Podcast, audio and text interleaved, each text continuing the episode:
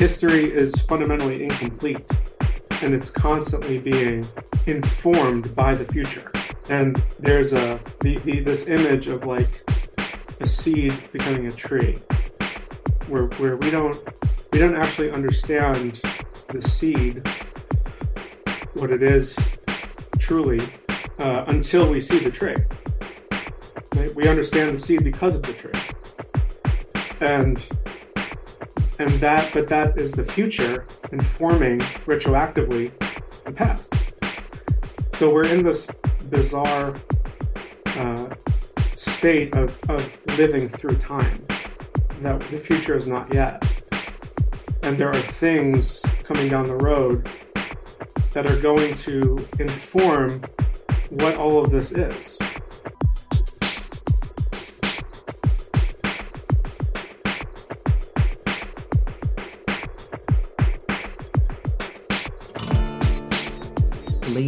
And gentlemen, boys and girls, podcast listeners of all ages, welcome. Welcome to episode 48 of the Jolly Thoughts podcast. And listen, this one is going to be out of this world. That is a terrible pun, and the reason I made that pun is to alleviate partially my own anxiety about this conversation, uh, and also because, as I want to say, uh, I cannot abide low hanging fruit. If a joke is able to be made, I, I kind of have to make it. This conversation is with uh, an author named Ambrose Andreano, who just released his debut book, and the book is called Angels, Archons, and Aliens. And it is, as it sounds, a book that is about aliens, about the possibility of them being out there, the possibility of them being here, the possibility of them kind of being in communication with humanity um, and it is uh, it's a it's a mammoth book, um, some 800 some odd pages, some thousand plus footnotes. Uh, researched, as you're going to hear throughout this conversation, pretty heavily over a long period of time, and also researched very curiously, but without a lot of preconceptions from Ambrose. Uh, here's one preconception that he brought with him and that he maintained is uh, his viewpoint as a Christian, and yet also he comes to surprising conclu- some surprising conclusions throughout uh, throughout the book. Uh, so I made a disclaimer with him while he was on the air, and so this is nothing that I would would not or did not say to him, but I'll say it at the, at the very front here as a preface. I'm agnostic on the conversation. I'm agnostic as to whether or not uh, aliens are real, and if they are, what it might mean for us, and then also what it might mean for the Christian viewpoint but I'm not agnostic about Jesus. Uh, so I, I, maintain that particular lens throughout this conversation. Uh, nonetheless, I think it's a fruitful and interesting conversation because, as, as Ambrose himself brings out, uh, it is top of mind for a lot of people. And so anything that uh, is, you know, a pain point, a point of kind of cultural intersection for a lot of people, it's it's worth at least kind of making your uh, yourself aware of it, and then kind of hopefully, uh, you know, coming to some sort of not prefab conclusions about it, but you know, giving it some thought. So, uh, to that end, I hope that you're going to find this conversation to be helpful and interesting. Uh, maybe this is something that rubs you the wrong way, or maybe you're excited to hear it and you want to let me know. Either way, reach out, uh, let us know what your thoughts are. Without any further ado, my conversation with Ambrose Andreano.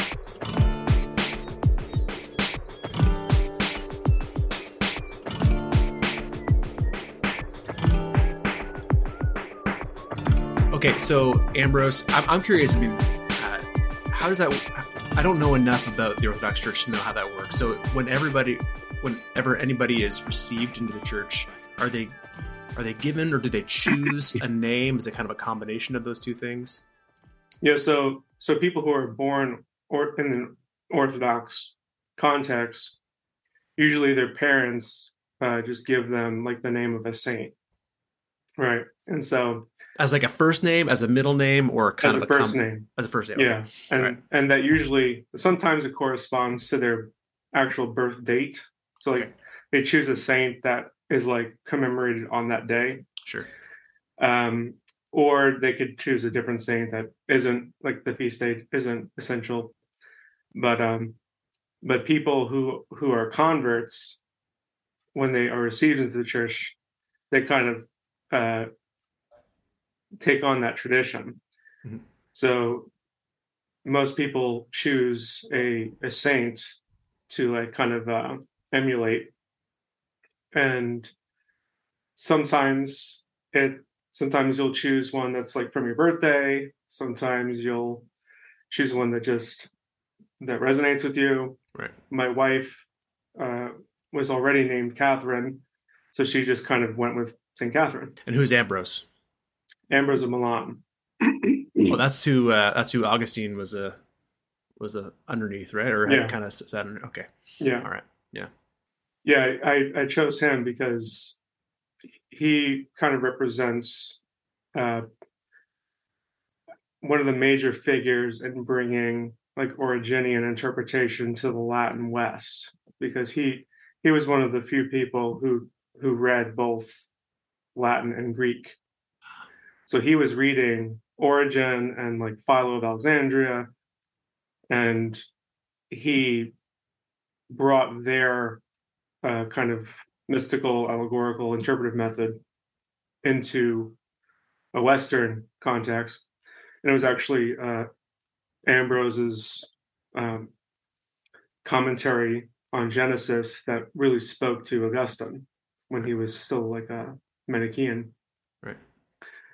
And so I, because I like Origen, that was kind of like a pretty easy fit. And he's also Italian. So Hey, hey, hey, it's Italian. Hey, um, yeah, interesting. So, but it, does, Augustine. I, I mean, I- this is we're going to get to where we're actually talking about. I promise. But Augustine is kind of. Would you say that he's one of the first people who, in, in the the West, starts to push back pretty hard on some of the kind of allegorical, Origenian kind of interpretations, or is that not accurate?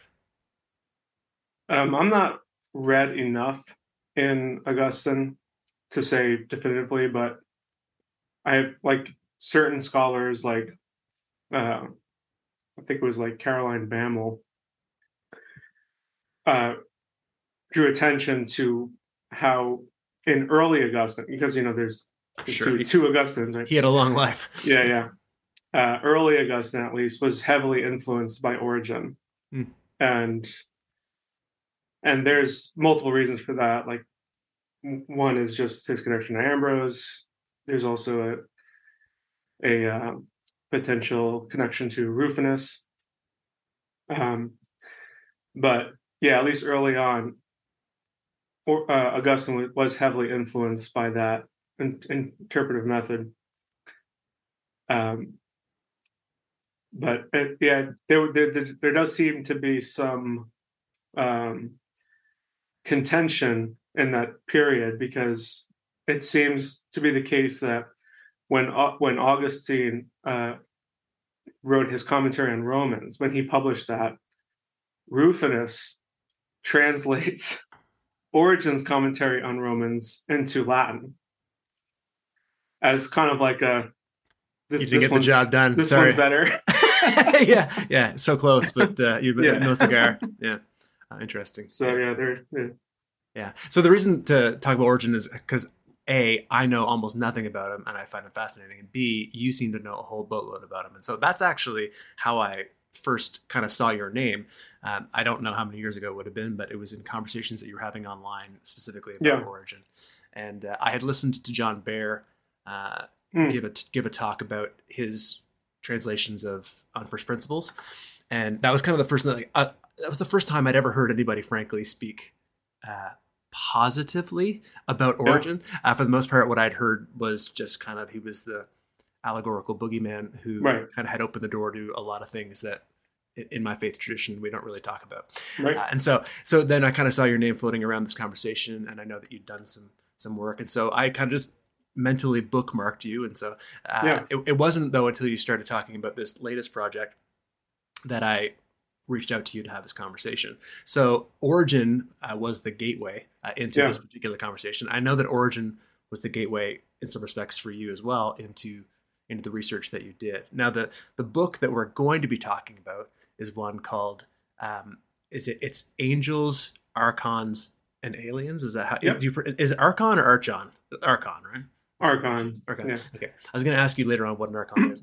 Um, and uh, and I'm going to give a preface before we dive real deep into that, mm-hmm. just kind of like from my perspective, yeah. where I'm where I'm coming to you at in this conversation. But again, Origen was kind of how you got there. So tell me tell me a little bit about um, a little bit about a, a little bit about that journey for you. Yeah. So so the word archon is a, a Greek word that pretty much means ruler. And that word is typically translated in English Bibles as uh, principalities. Hmm. But if you look at the Greek, it's just as archon or or like the root word and stuff. So um so there there was this understanding that there are uh there's a you, you could call it a ruling celestial class of beings that are kind of inhabiting our skies.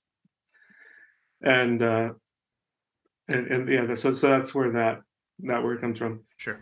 But um i so like during my time studying Origen i was also doing a simultaneous like parallel study of um, mesopotamian scholarship uh, to enhance my understanding of the historical background of the Hebrew Bible that I was taught to revere.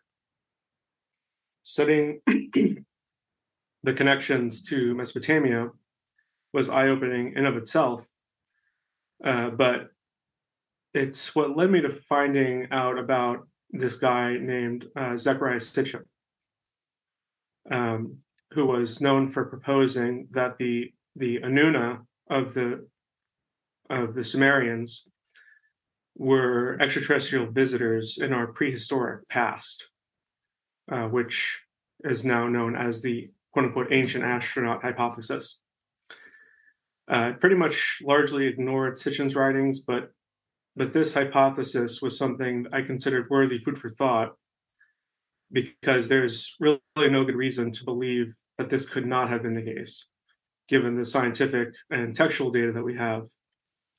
Most astrophysicists would say that it's basically a mathematical certainty that extraterrestrial life exists, and that is with a randomized materialist cosmology without a divine creator. So even even with that, they're saying that. So the the possibility only increases with intelligent design, and there's no reason to believe that we could not have had any extraterrestrial visitors come to this planet at some point in the past, you know, 4.4 billion years.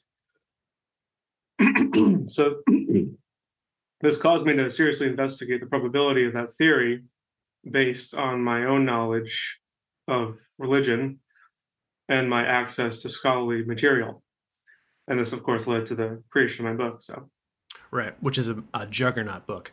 Uh, I don't nine maybe 800 900 pages. Um, the footnotes are in the four digits, so I mean like you definitely you showed your yeah. work uh, as a math teacher would ask you to do. Right? There's no no doubt that you left a really good paper trail in terms of the effort that was put into it. When did you start writing it? Um, I think I started maybe 2020. Okay or maybe like maybe 20 late 2019 right with the research and whatnot. Um, yeah.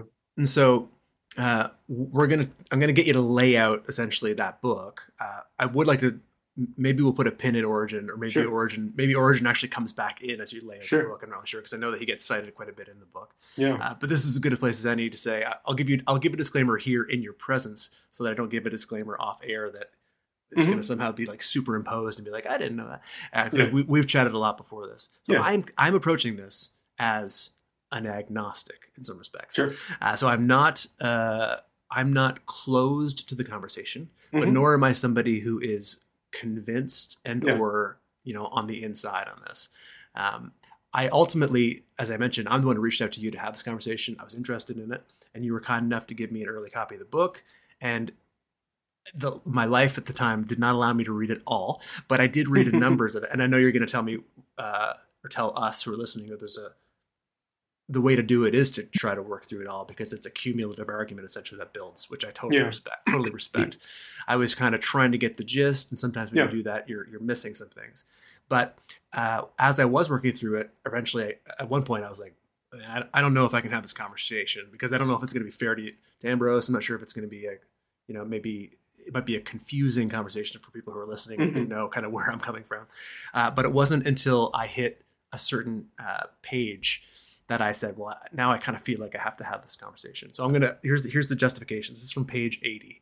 You said Christians and pretty much everyone else among the religiously observant cannot exactly take a wholesale rejection approach to what you call here as contactees. So people who who claim to Mhm. have been in touch with um, extraterrestrials, because religions everywhere begin with the testimony of a contactee. Judaism and Christianity are certainly no exception. You give a list of people who claim to have had contact with some one something that is Yeah. not of this world, right? And then Christians who dismiss them simply for being paranormal or beyond what can be fully understood will inadvertently remove the ground beneath their own feet. Um, and I think there's something something in that. Now, I'm ultimately at this point in time, as I said, coming down on the idea that one doesn't need to then conclude necessarily the same kinds of things that you'll conclude. But if you go into it thinking mm, the inexplicable is inexplicable because it's unreal, is definitely not a very good way for somebody who claims to believe in Jesus Christ as a, as a way of approaching it. Right? It's not. It's just not honest. And we can unpack maybe a little bit more about uh, Mhm. how I feel about that. But I'll turn it back over to you and say, you know, with that being said, lay us out kind of the overarching um, uh, uh, plan, I guess, of the, of the book and how you work through this con- this content. Yeah. uh, the the first chapter is dedicated to um, refuting many of the common arguments that debunkers make, who kind of serve only to make people dismiss the subject and, and not even look at it. What are debunkers? Would, uh, how would you define debunkers? So um, a deb- I make a distinction between debunkers and skeptics. Okay. Those a skeptic is somebody like like yourself who is is more agnostic and and uh, wants to look into the claims and and you know look into the the referenced sources and, and all that to kind of come to a conclusion. Somebody that doesn't really have a preconceived um, uh, allegiance Sure. to some you know a debunker is is somebody who is really uninterested in the facts and and learning something has is and is trying to convince themselves out of believing it Right. and so it's more of a psychological uh, phenomenon with debunkers so they'll So Jeff- just yeah. they'll just say an argument to dismiss something the argument might not make any sense but they'll, they're- they'll believe it because they don't want to believe you know Sure. They have an apologetic. They have an apologetic Right. rubric already built in place. So i Right. If X, then Y. Right. You just Right. kinda- Yes. So I kind of um, lay out a bunch of arguments that that a debunker might make or has made, and uh, just just to get that out of the way right in the beginning of the book, Mhm. because a lot of that stuff is going to prevent people, like because when I thought about like how I would structure the book, like if I started talking about, you know, some contactee or, or, or something like that. And like go over this person's life and and their experience. Um a debunker type is just going to dismiss the whole thing. So so i knew i needed to get those dismissals out of the way first so that people could even be allowed to like read these stories with with a more open mind. And so that that's the first chapter. And um, then after this, I get into a historical survey of aerial phenomena going back thousands of years. Um, and then chapter three is about the, the nature of the global cover up of the subject led by the United States going back to the 1940s and like why there was cover up and all that. Because I knew that I had to talk about that because inevitably that's going to be the next question, right? Sure. So, um, Chapter four is about Christian history, examining the information found in the New Testament and monastic literature regarding unidentified aerial phenomena up until the uh, present day, so readers can get can, can compare the information in that chapter with what's found in chapter two, and kind of see the similarities. And chapter five is about aerial phenomena in the Hebrew Bible and whether the extraterrestrial hypothesis has explanatory power. Chapter six is all about comparing the Hebrew Bible with the Mesopotamian literature, like I was mentioning before, showing that culture the cultures were not so different from one another, and that much of the Hebrew Bible was inherited information with minor adjustments and everything. Uh, chapter seven goes over some of the assertions from uh, U.S. intelligence insiders. Uh, for one example, would be like retired CIA officer John Ramirez about the extraterrestrial presence in our ancient past, as well as the possibility of subterranean civilizations. Chapter eight is an introduction to some of the evidence of human involvement with the creation of flying saucers, such as Nikola Tesla, John von Neumann, uh, Oscar, Captain Oscar Schneider, uh, the Navy's classified Project Rainbow, which is popularly known as the quote unquote Philadelphia experiment, portals, teleportation, time travel, parallel universes, etc. I get into all of that. Uh, chapter nine is everything relating to parapsychology. So, astral projection, remote viewing, psychedelics, near death experiences, hypnosis, reincarnation. Chapter 10 is about the various extraterrestrial phenotypes that people report and their possible agendas. Chapter 11 is what the alleged extraterrestrial contacts say about the person of Jesus Christ. And the final chapter is my engagement with Christian, with like Christians with the UFO subject thus far, and why most of them are, are poorly thought out and simplistic apologetics meant to maintain some received status quo. So that's like a summary of the book. Right. It's wild. It's a lot. Um, I mean, you said the word phenotypes in there. I didn't want to stop your flow, but just if, the, if I don't know what it is, I mean, that doesn't mean that other people don't. But what's a phenotype? So what I mean by that is like the different, um, you could say species of of beings. Like some look like the, the little grays. Sure. Some some are more insectoid in appearance. Right. Just like those distinctions. Okay. Um, man. Okay. Lots. Uh, yeah. Now, now, from my perspective, the thing that I'm most interested in is what you stacked at the end of the book. Uh, right. Let's let's cut to the mm-hmm. chase. But I do understand uh, you've, you've given ample and justified caution saying that if you don't kind of work through it, it's it's simply not going to make sense. And I listen, I empathize because you know when I release you know research content into the world, people read the headline or they read mm-hmm. the conclusion, right? So they wanna they want to know, yeah. okay, what what are you saying, and then what does it mean, or you know, what can I do with it? Yeah. Um, but then often the kinds of pushback that you get are things that you have addressed in the process. Right.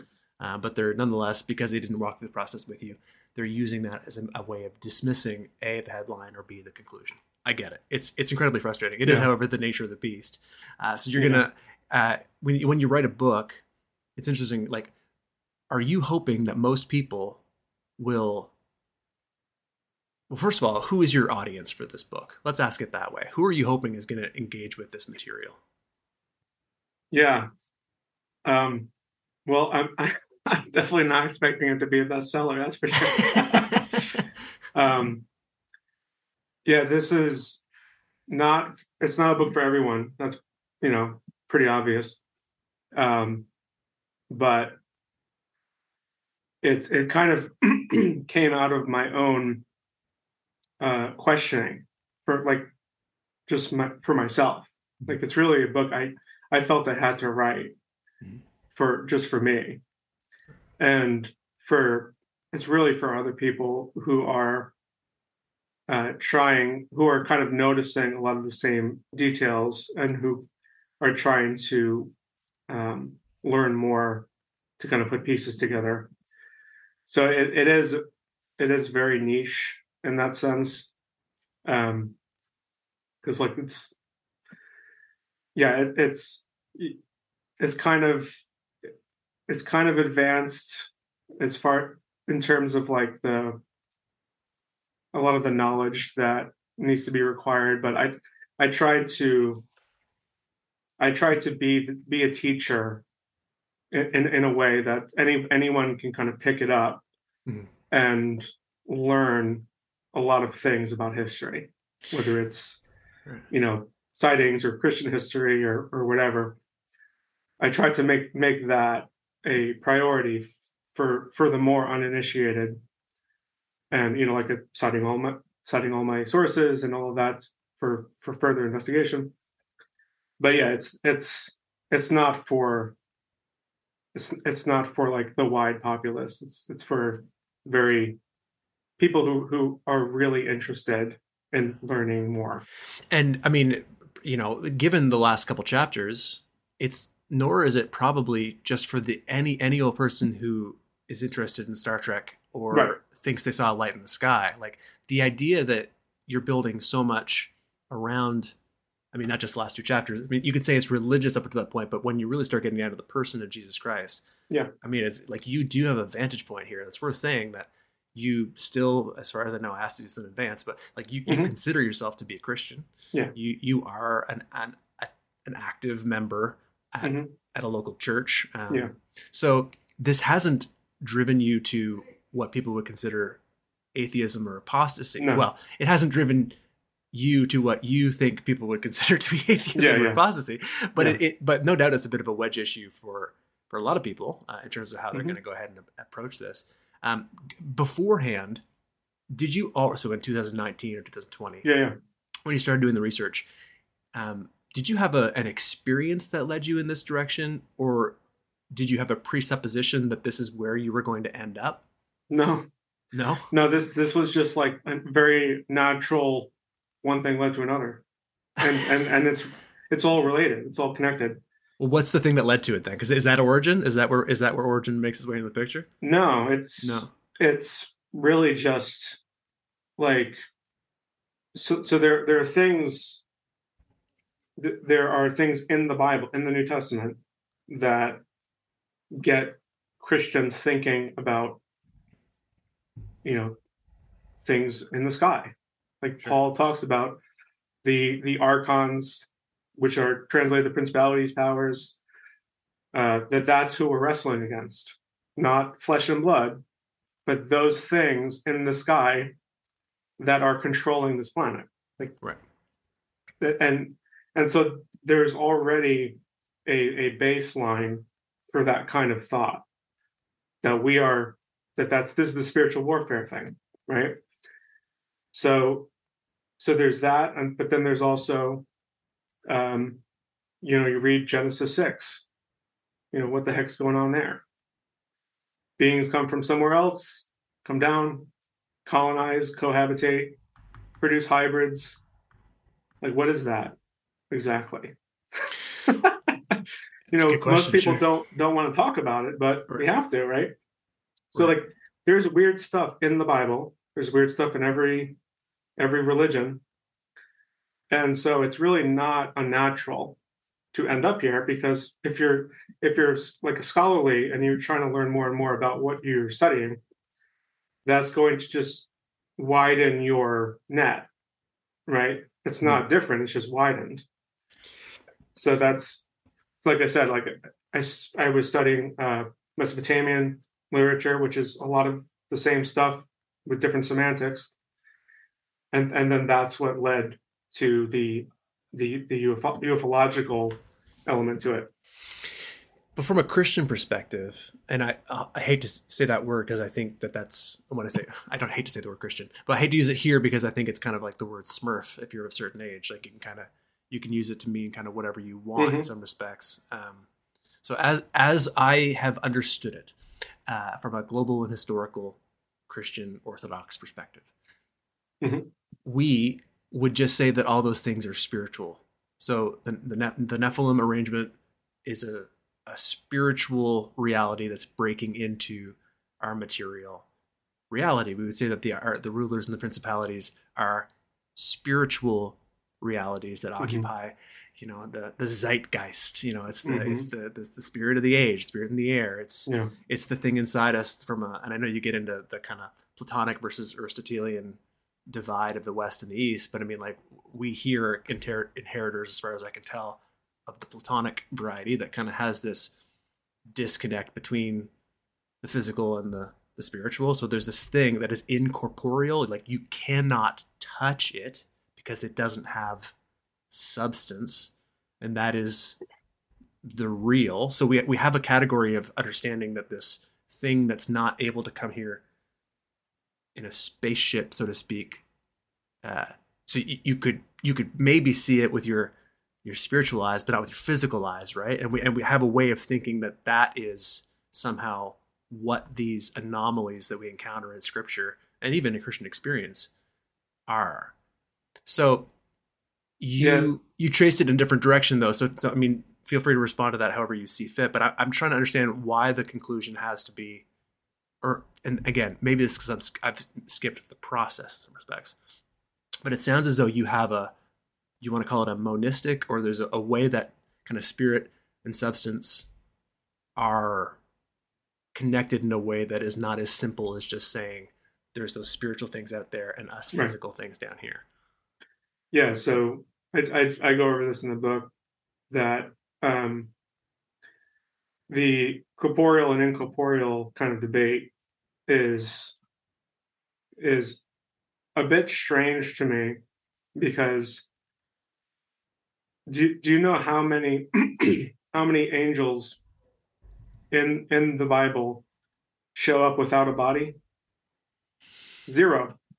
Show up without a body, right? Because you, you get you get some interesting examples of that. Yeah, yeah, and true. and so every single time a you know something is a so-called angel which just means messenger it's not very helpful but um every instance of something that is perceived to be an angel or even a god such as the um, genesis 6 incident the sons of the gods uh, are all physical they're all written as a physical event Right. you have people being touched, grabbed. In, in the case of Peter in the New Testament, he's like kicked when he's in prison, right? Wake up. Yeah. So you have this physical contact That's, with so-called spiritual beings. So, so something is wrong here in this in the way we're talking about this. So this is why I think the the physical spiritual distinction is just a distinction. It's not it's not a separation. And so there, there so that I this is why I go over in the book the kind of um, the the more like theosophical metaphysical paradigm that kind of sees things on a on a spectrum wavelength of where it's it's more fluid where you can shift um, kind of energetically shift in in and out of different frequencies. Right. that it doesn't mean they're they're not physical but they can be physical in different in different places. Um but but again we, we don't really know what spirit what the mechanics of spirit is or the mechanics of matter. Like we're still learning this scientifically. Like if you if you zoom in on a on someone's hand right? Zoom in zoom in like at the quantum level you get like nucleus with electrons and like what it, what is that like so we don't really know what matter even is so I knew we were going to get to Origen at some point. So you now you do bring up something that I had heard before, and I do think is fascinating. And I think for some people is probably a touch too far, and might be a great example of, uh, which is the the shapeshifter Jesus. yeah yeah And so and so this is this is a, a fascinating idea, which is like uh, Origen said. You can correct me if I go off here, but Origen says the reason, and this is this is a, a in some respects a brilliant move. Whether it's accurate or not is not really important, but but brilliant. The reason that Judas has to betray Jesus with a kiss is not just because they didn't have iPhones back then to be able to snap a Mhm. photo of him, because other people were able to tell who Jesus was, right? They followed him, they knew, Yeah. like, but that he was, in some respects, able to manipulate his appearance. So we and we Mhm. now I don't know that he directly ties this in, but I would not in any way be surprised if he if he doesn't. We have this instance earlier on when Jesus is being cornered by people, and Yeah. he I mentioned that. you mentioned that. Okay, great. Yeah. Yeah. And he, I don't remember where that, which, which passage that's from, but anyway, he just kind of slips on through the Yeah. crowd. So, you know, whether he blinds people or whatever, there's, we have all these different kind of interpretations of what happens, but one potential one would be he don't look the same anymore. Right. Right. Uh, which, so the or, Origen says this is the, the reason is that he's able to manipulate his appearance in some respects. And that's kind of Mhm. gets back to this malleability thing that you say. So Yeah. that, that, that doesn't mean, so from a Christological perspective, and this is where I know you know, I'm I'm always trying to push it to the end and try to understand, but does that make him less human in some respects? Because I know that one a very important part of how we understand the incarnation and what it's able to do for us is that Christ really truly becomes human. Um, yeah, I don't think that makes him less human. Um, I think that that would more tie into, um, you can call it like occult knowledge. Like he has a he has a knowledge about um, how to manipulate matter in a way that others don't. Hmm. That doesn't mean he's, you know, that necessarily different from us, but, um, but yeah, that that that was a, a popular interpretation in Alexandria. That was kind of a normal, a normal thing that people believed in that in that location that Jesus could shapeshift. That was just kind of like a traditional uh, view, and that's something that, interestingly enough, that I had that suspicion myself. Not kind of based on my own uh, dream or vision or whatever it was with with Jesus, and my subsequent reading of the text of the New Testament, where Mary Magdalene didn't recognize him and thought he was the gardener, Hmm. and because for me, in my encounter, he he looked like um, he he gave me kind of a Paul Bunyan vibe, like phys- his physical appearance. Okay. Like like obviously, I, I was expecting like a, a Middle Eastern kind of look, right? Sure. But he had like a like a reddish tint to his hair, and and I just that I I wasn't expecting that. I like I knew it was him somehow. Almost like that knowledge was like was like given to me, like kind of installed into me without any words. Like I just knew that that was Jesus, but he looked so different. He looked and and I that was like the the first thing I said to him was you don't look look like the way we think you look like. and um but then then when I read about you know Mary Mary Magdalene not recognize him, I put those two to get two things together, and I I thought that it was possible he was able to change his appearance. Hmm. So and that was ev- that was before that was years and years before I even like knew that this was even a thing that people believed. Right. Um, Fascinating. so yeah, it is very interesting. Um, so I mean, you mentioned you kind of allude there to the, the uh, realization that you had a, a what you would probably call a direct encounter with with Christ, and you're not. Are you comfortable saying whether you were awake or whether you were dreaming at the time? Oh, it was definitely a dream. It I dream? woke up from it. Yeah. Right. But it but it was a I mean, lots of things happen in dreams in the Bible. So, I mean, you Yeah. you you do count it not as just a random synapse firings No. of the brain. It was an actual kind of communication. Yeah. I like I woke up like breathing heavy and like I it was it was an experience like I've I've had nightmares before. I've had, you know, other kinds of dreams before. I don't I don't really vividly dream. I don't I usually don't even remember my dreams. Mm-hmm.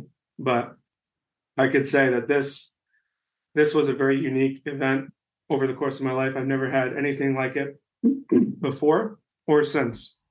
Wow. So I, yeah, I, I don't, and I'm, I'm a, sorry, I have um, a very inquiring mind, and I don't, I don't, I'm not really like dogmatic about what it is or isn't. Like I, I don't know what that is, what that experience was. Right. But all I do know is that it was very unique and and as like a if you were to put all my dreams on a timeline, that is that is the only thing like it. Right. yeah. I mean that's I think I mentioned to you uh, beforehand that one of the things that I've realized really more hmm. deeply over the last few weeks um, is that I'm biased. Like I, I have, a, and you you you corrected me with a different terminology, which I'll invite you to give me afterwards here. But essentially, I I am I approach life through a lens in some respects. I and I've, that's not revelatory to anybody, but what I've come to understand is that I'm no longer trying to shed. There's one lens that I'm not actually actively trying to get rid of, and that's my lens of uh, viewing the world through what I perceive to be a mm-hmm. Christian ex- Christian experience. Mm-hmm. I'm like I I've I've understood you know my I, I try to understand my whiteness. I try to understand my maleness. I try to understand my middle classness. I try to understand mm-hmm. my intellect, um, such as it is, priority, all these kinds of things. Like I try to, and then I try to try on different glasses to make sure that I'm not being blinded to the truth. But the one thing that I, I could also say I could do is I'm, I'm going to try to take off my Jesus glasses for a little bit and try to just see things like objectively or just like truly see them as they are, not through the lens of my Christian experience. And I'm like, I don't think, I don't think I'm going to do that. Um, and so, and the, the reason, reason is, is because I just, I feel like, I feel like I just don't, I don't want to. Like, I feel like I kind of want to keep seeing things the Jesus way. Now, mm-hmm. I don't think that, I, I mean, my denominational background, I don't think that I, I mean, hopefully, my myopic experience of what I mean by Jesus. But nonetheless, I have seen a trend where uh, some people just they just try to follow, you know, as we've heard in Canada and probably in the U.S. as well over the last couple of years, they just try to follow the science. They're just going after data, data, data, data, as though there is a way to view data without lenses. Like mm-hmm. I don't think I don't know that there is. And so for me personally, I'm like if there's one set of glasses that I don't really want to take off, they're the ones that kind of show me Jesus. Now, I don't think that you you are, mm-hmm. um, uh, but I, I, I do say that like before I jump off a cliff and say I just want to see what's what's out there. I'm like I, I, I that's there's one step that I won't go beyond mm-hmm. at this at this point in my life, which is to take those Jesus glasses off. But it doesn't sound like you have any interest in doing that anyway. Um, but just for anybody who's like, hey, I want to pick up this book, uh, I you know check it out. It is available on Amazon. Um, mm-hmm. Yeah, it's a, there's an e version and there's also a, a, a physical version right. of it. Um, but if you're going to go into this this subject, this is probably a great place to start rather than just picking up any old book right. on aliens trying to take a look at it. That is, in particular, if you're hoping to stay somehow with your Jesus glasses on and trying to get there, because in the end, as far as I can tell, like I said, you haven't you've gotten to a place where you go, I believe these contactees for the most part. I don't think that. I mean, you seem to have a. Uh, you're still critical in the sense that you don't just because somebody says something doesn't mean that you 100% accept it at face value. Right. But, uh, but you also are more believing than say a lot of other people would be. And in yeah. the end, you've come to some different kind of metaphysical conclusions, and still those include Jesus. Yeah. Um, so, what about? I mean, one of the things we wanted to talk about was kind of what got you here in some respects. So, what was your faith journey like up to this point? Obviously, you had a, a Jesus encounter that was kind of unusual, but yeah, you grew up not in the Orthodox Church, correct? Right. Yeah, I I grew up in uh, East Patchogue on Long Island, New York, and the first denomination that I kind of was was in was the uh, Assemblies of God Pentecostal church, which was in kind of a neighboring town called Shirley, and uh, and my, the rest of my dad's side of the family went to that church, um, and I kind of you know, I was engaged in all, all the the things that the kids do. Like uh they have this thing called Royal Rangers. you know, good. you know how uh the the the trope of, you know, e- evangelical culture kind of taking taking things that the world does and Christianizing them and making them a little bit worse. I've heard of this trend. Yes. So Royal Rangers is kind of like the, the Christian uh, Boy Scouts or, or Oh, yeah. you know something like that. But uh, yeah, so that was that was my first church, and uh, as I got older, I went to a few Calvary chapels because my my mom and my dad separated when I was very young. Okay. So eventually, it was a situation where I was going to one church with my dad and then another church with my mom. So my mom went, always went to Calvary chapels, and so I would go there with her. And then my dad eventually went to this like preterist Bible Baptist church, very obscure, kind of uh, old timey fundamentalist type of church. Um, and then, so that was all in New York. and then I moved to North Carolina in 2008 and experienced some more churches down there, like the the independent fundamentalist KJV only Baptist. There's a lot of them down there. Um, a bunch of non-denominational churches, which I just kind of call Baptist-costal. Uh, there's a popular charismatic hub called Fire Church. Then I moved, so that that was in uh, North Carolina. Mhm. Then I moved to Central Pennsylvania, where I still am, in uh, late uh, 2011, and experienced uh, Brethren in Christ churches, which is kind of like a local, like Mennonite type. Um, uh, also Reformed Presbyterian churches, and then eventually now Eastern Orthodox, where I currently attend. That's a lot. Uh, the, reason, the reason I highlight that uh, in some respects is that, um, and, and the other reason that I'm interested in this conversation is because I feel like so often, uh, especially uh, when you talk about this, like certain fundamentalist churches, and I'm not trying to pick on an actual denomination, I just mean like that terminology. So Mhm. kind of like the more closed or bracketed, maybe you might want to say that your theology or thinking is, then when you bump up against an experience or a data set that falls outside of that, Mhm. a lot of people end up uh, feeling like, well, I can't hold this view and that view, or I can't contain both of these sets of data within my one worldview, so I have to jettison something.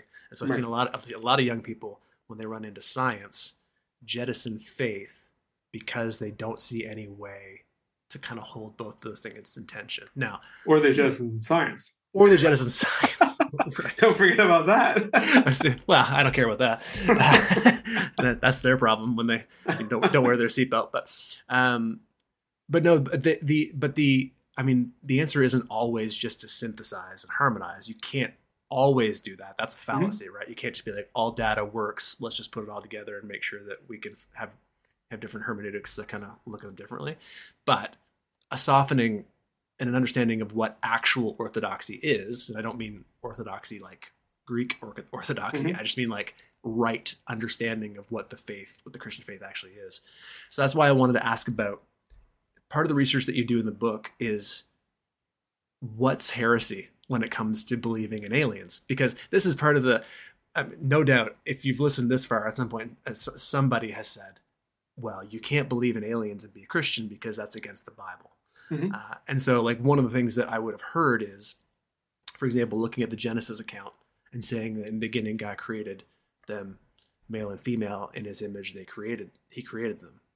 Um, and that's used often in, in gender and sexuality debates to say that therefore intersex people don't exist or therefore different kinds of expressions don't exist. Now this is not a statement as to whether they do or not Mhm. you can we can leave that off the Yeah, table now but the point is is that saying i had a hamburger and a coke is not saying i did not have french fries and so the kind of they look at the statements from that and go this is all encompassing and it's exclusive he created male and female. He created humanity.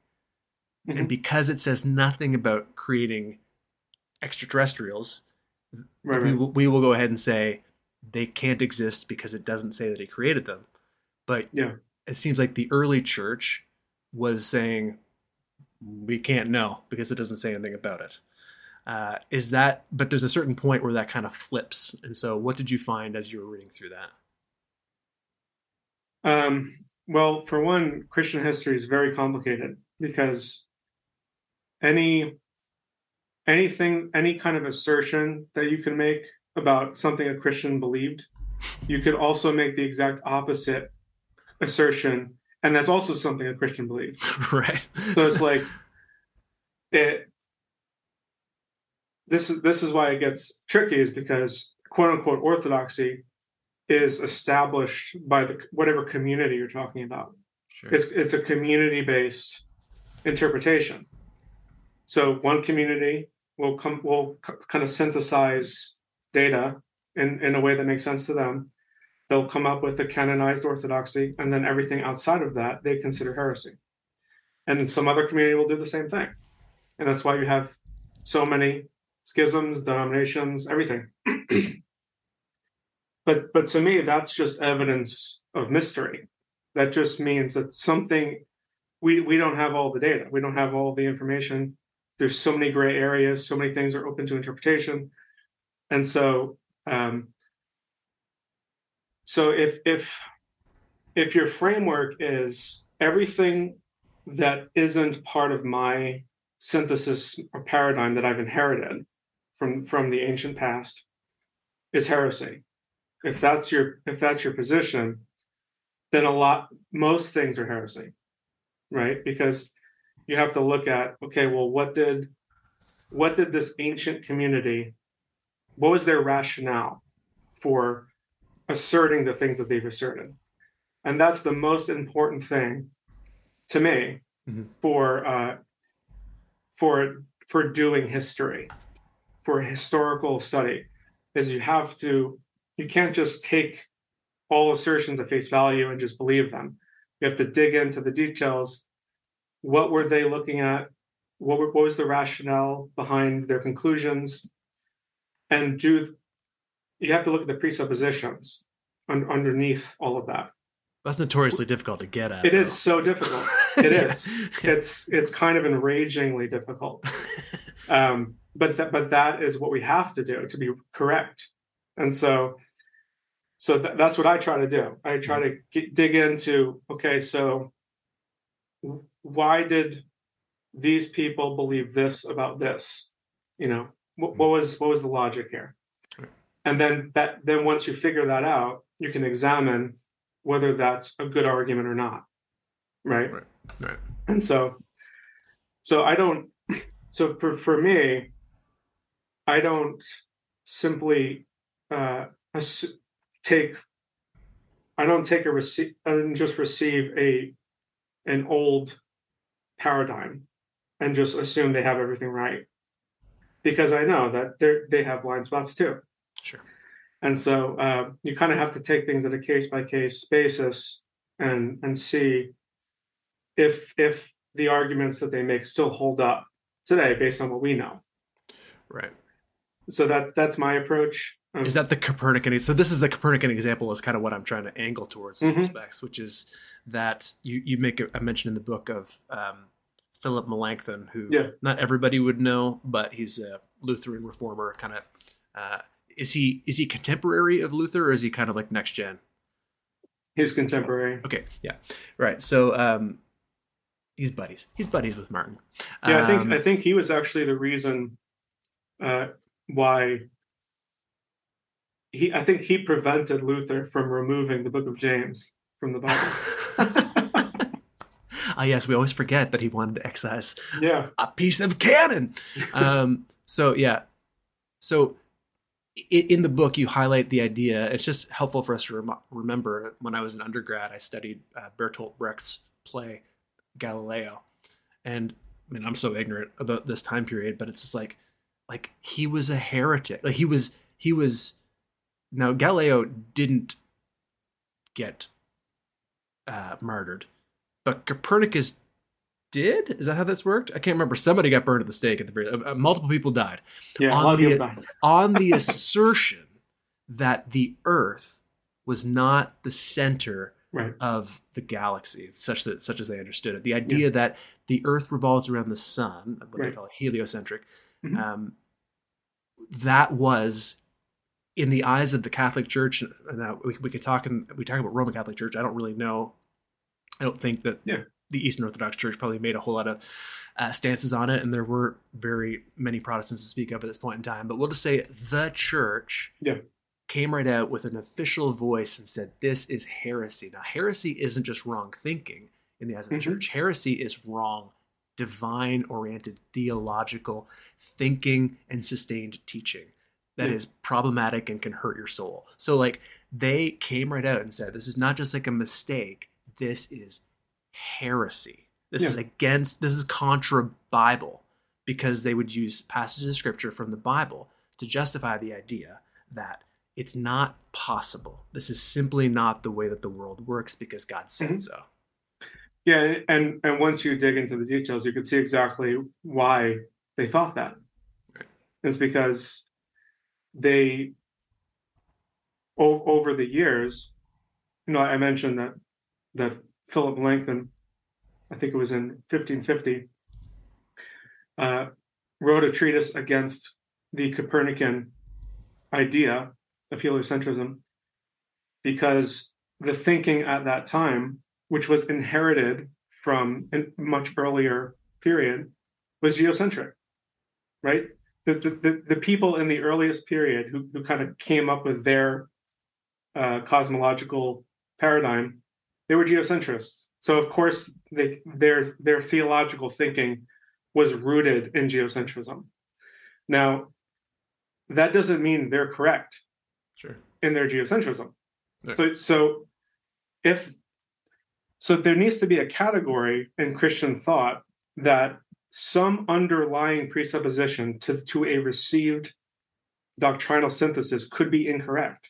And if it is, you have to deconstruct your synthesis and resynthesize it to account for uh, new information which we have done, right? There's nobody in my church who's oh, going to be upset right. about the idea right. that we travel around. Well, I should unless you're a flat earther, right? Unless you're a flat earther. Let's let's let's push, let's push pause on that conversation. But, but yeah, um, but yeah. So, but but but this the the the Philip Melanchthon argument is is kind of uh, um, I would say like a, a microcosm of of the problem that that we face mm-hmm. is is this it's a problem of synthesis where people fuse uh, you could call it archaic ideas about the world the, the way the universe works and and they dogmatize that as as from god right, right? But but really you it's also possible that you're just canonizing somebody else's error Sure. That's that's a, a possibility.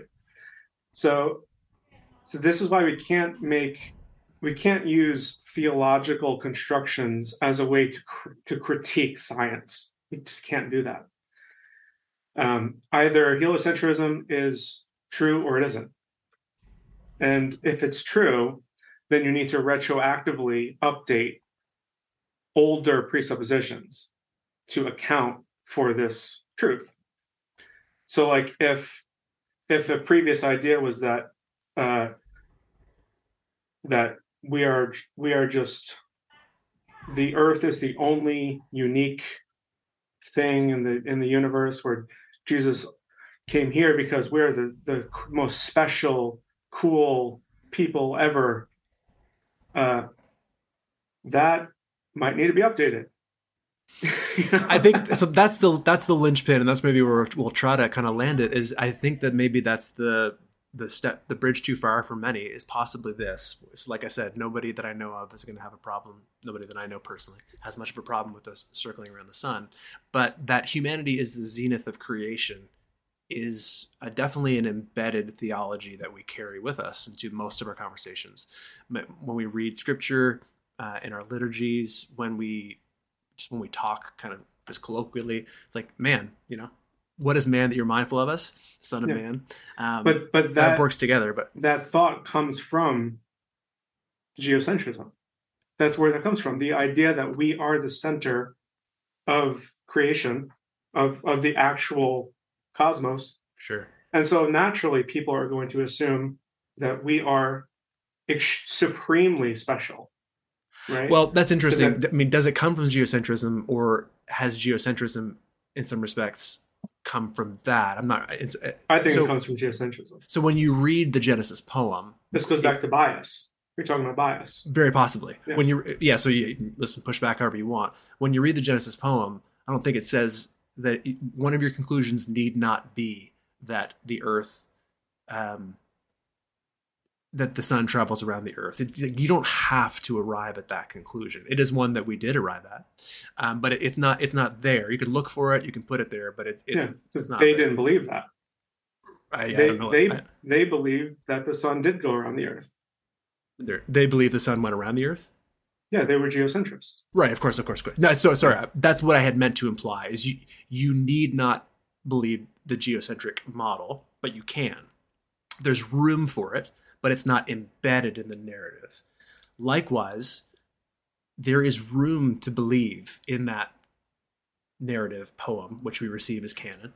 Uh, there's room to believe in that poem that humanity is the kind of like the culmination of, especially the second iteration of it. That that you know when Genesis two ever like there's room to see that humanity is at the the peak of the actual creation ladder in some respects. There's room to see what we come to see later on as a theological interpretation of why angels become upset is because they're jealous of humanity, right? Like we can we can see that there's room for it, though it's not, I would argue, in the poem. It's not it's not embedded in the poem. There's room for it to be interpreted and read back into the poem. Well, I, I I don't know. I I would I would conclude otherwise. I would say it is.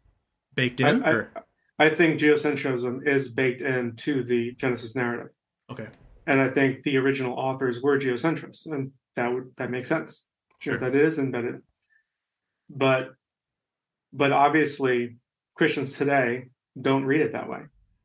And Right. but and I'm not saying that's necessarily wrong.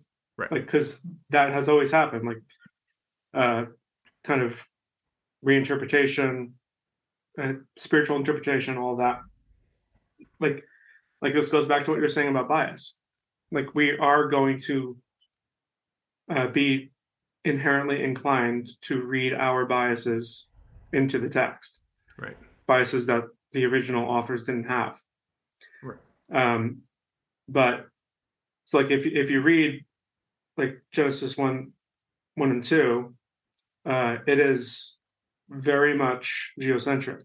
Like all of all of the uh all of all, all the spotlight is on just earth which i mean that it makes sense because we live here too. Like we're earthlings so obviously this is going to be about the creation of the earth but but yeah it and this is true for most texts of this era like they they were just geocentrists. And so if we're if we are so like there's one element to this like the historical element. We need to acknowledge that people from this time period believe things that we don't believe anymore. Okay? So there's that. Now there's also there's also the phenomenon of like that doesn't mean we don't have to accept the stories anymore we can interpret them in light of what we believe. And so both of those things are happening simultaneously in a variety of different christian communities. So this is why it's it's challenging. Right. but I don't want to say like I don't want to do the the Philip Melanchthon thing and say if if you don't if you don't agree with archaic understandings of of reality, then you're you're not a Christian. like I don't want to do that. Sure, sure, sure. The argument that I was trying to make was that both geocentrism and then I don't know what you want to call it, human centrism or uh, human uh, exceptionalism, whatever, maybe. Um, though there could be, though they're, whether you want to say they're baked in or they're able to be read into the text, I don't know if you'd go so far as to say that they're interlocking and inextricable from each other. Uh, I think so, the one comes from the other. You think that the one comes from the other. I think geocentrism leads to human exceptionalism. Sure. Well, I, am not going to say agree to disagree. I'm going to say I'll, I'll agree to remain agnostic because I guess the point is is that if we if we go so far as to say that the one is not true anymore, then I don't know if we have to go ahead and say that we have to assume then that the second one is not. There's something in there's something inherent it seems like in Christian theology that when God becomes man, that is either corroborative and confirmative of our suspicions or is actually the thing that makes those suspicions true, which is that he was so I guess, beholden or interested in or smitten mm-hmm. or in, invested in humanity that mm-hmm. he was willing to become that very thing. Uh, there is something kind of baked in and latent in that that just kind of says, well, that means that the human exceptionalism is perceived as a bit of a thing. So I think it'll be tough to unseed that in terms of like even mm-hmm. people like C.S. Lewis who are willing to think about you know other worlds imaginatively. Uh, I don't know if that he would have allowed his mind to say then that because that is kind of the big question and probably one that we shouldn't drop at the end of a conversation but is the idea then does i think melanchthon uses or maybe it was you that put the words in his own his own mouth about the slippery slope is that if geocentrism yeah. becomes unseated does christ die and and rise again and other planets? Does he become other species? You know, like this this mm-hmm. incarnation mm-hmm. idea does it kind of get yeah. blown out and become cosmological? I feel like that's probably a step too far for a lot of people to be able to kind of mm-hmm. wrap their heads around. Yeah, yeah, and that's like that. That just shows that there are there's so many elements to this uh, story that we don't have. Right. That we we are slowly coming to an understanding. And I mentioned this in in the end of the book. I kind of engage um, the work of Dr. David Bentley Hart in his book Tradition and Apocalypse. That he makes a very important point that of of this kind of eschatological horizon and how that is that's like history is fundamentally incomplete and it's constantly being uh, informed by the future.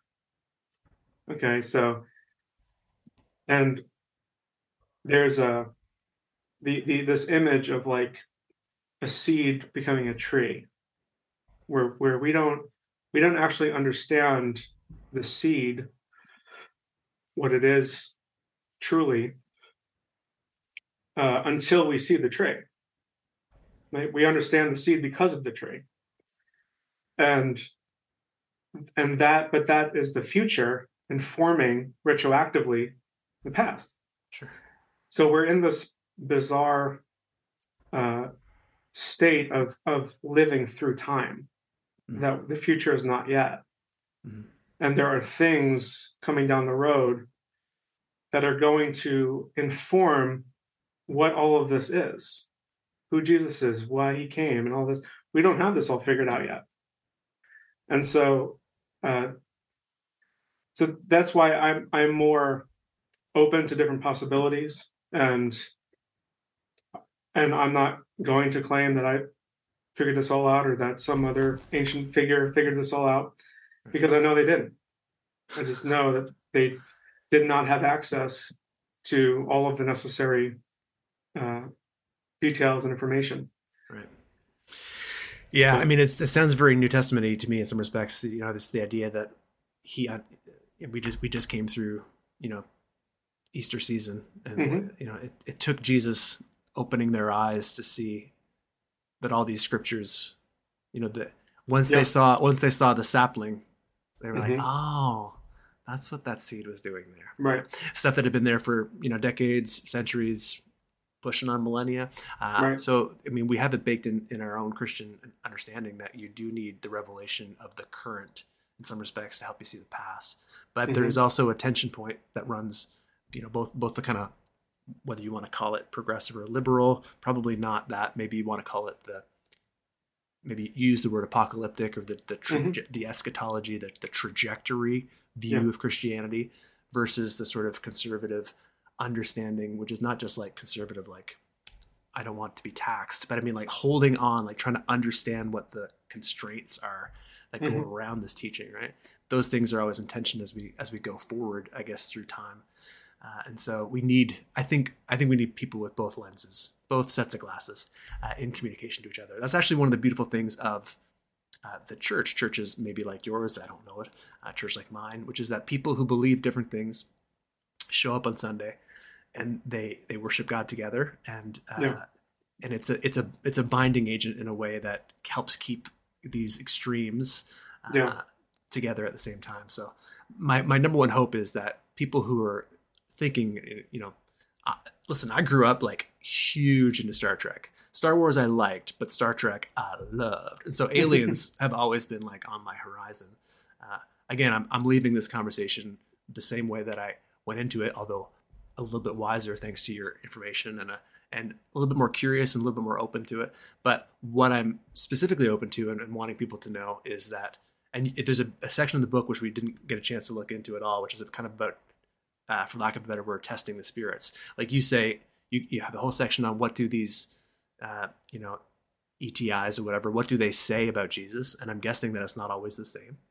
Um, and so there's lots, you know, lots of different opinions. And so, and Mhm. you know, you mentioned psychedelics. So there's people who are having uh, corporeal interactions with these things. There's also people who are having psychedelic trips. There's also people who are having dreams.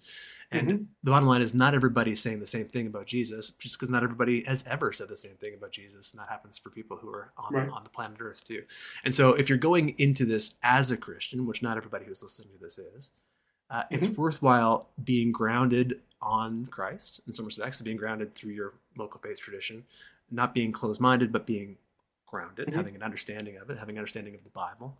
Uh, and then also not holding as dogmatic things that are not dogma. Uh, and so that's happened to so many people that I know, especially in light of you already mentioned the purported age of the earth. Uh, Mhm. and so whether I'm pro or, or con that, we'll leave off the table. But the bottom line is, is that remaining understanding that that's not a dogma of the church and it's not a dogma of the Bible either. And so when you're faced with these kind of new paradigms where you go, I wonder if 6,000 years or four and a half billion years uh, or 13.8 billion years or whatever, uh, Mhm. not related to Jesus. Uh, so you you don't have to throw out any kind of baby uh, with any kind of bathwater, I guess, when it comes to these kind of adiaphora issues, right? Yeah. Yeah. Well, dude, uh, any any last word? Anything I said uh, put in your mouth that I shouldn't have put in your mouth, or anything that we left off the table that you really wanted to hit? One of the things about like like what the the quote you mentioned about how the way we approach like contactees Mhm. and and like we don't want to be guilty of double standards and all this and and and the importance of uh having an understanding of the subject has practical meaning Mhm. so for example like christians such as christian experiencers such as uh, chris bledsoe would be one of them.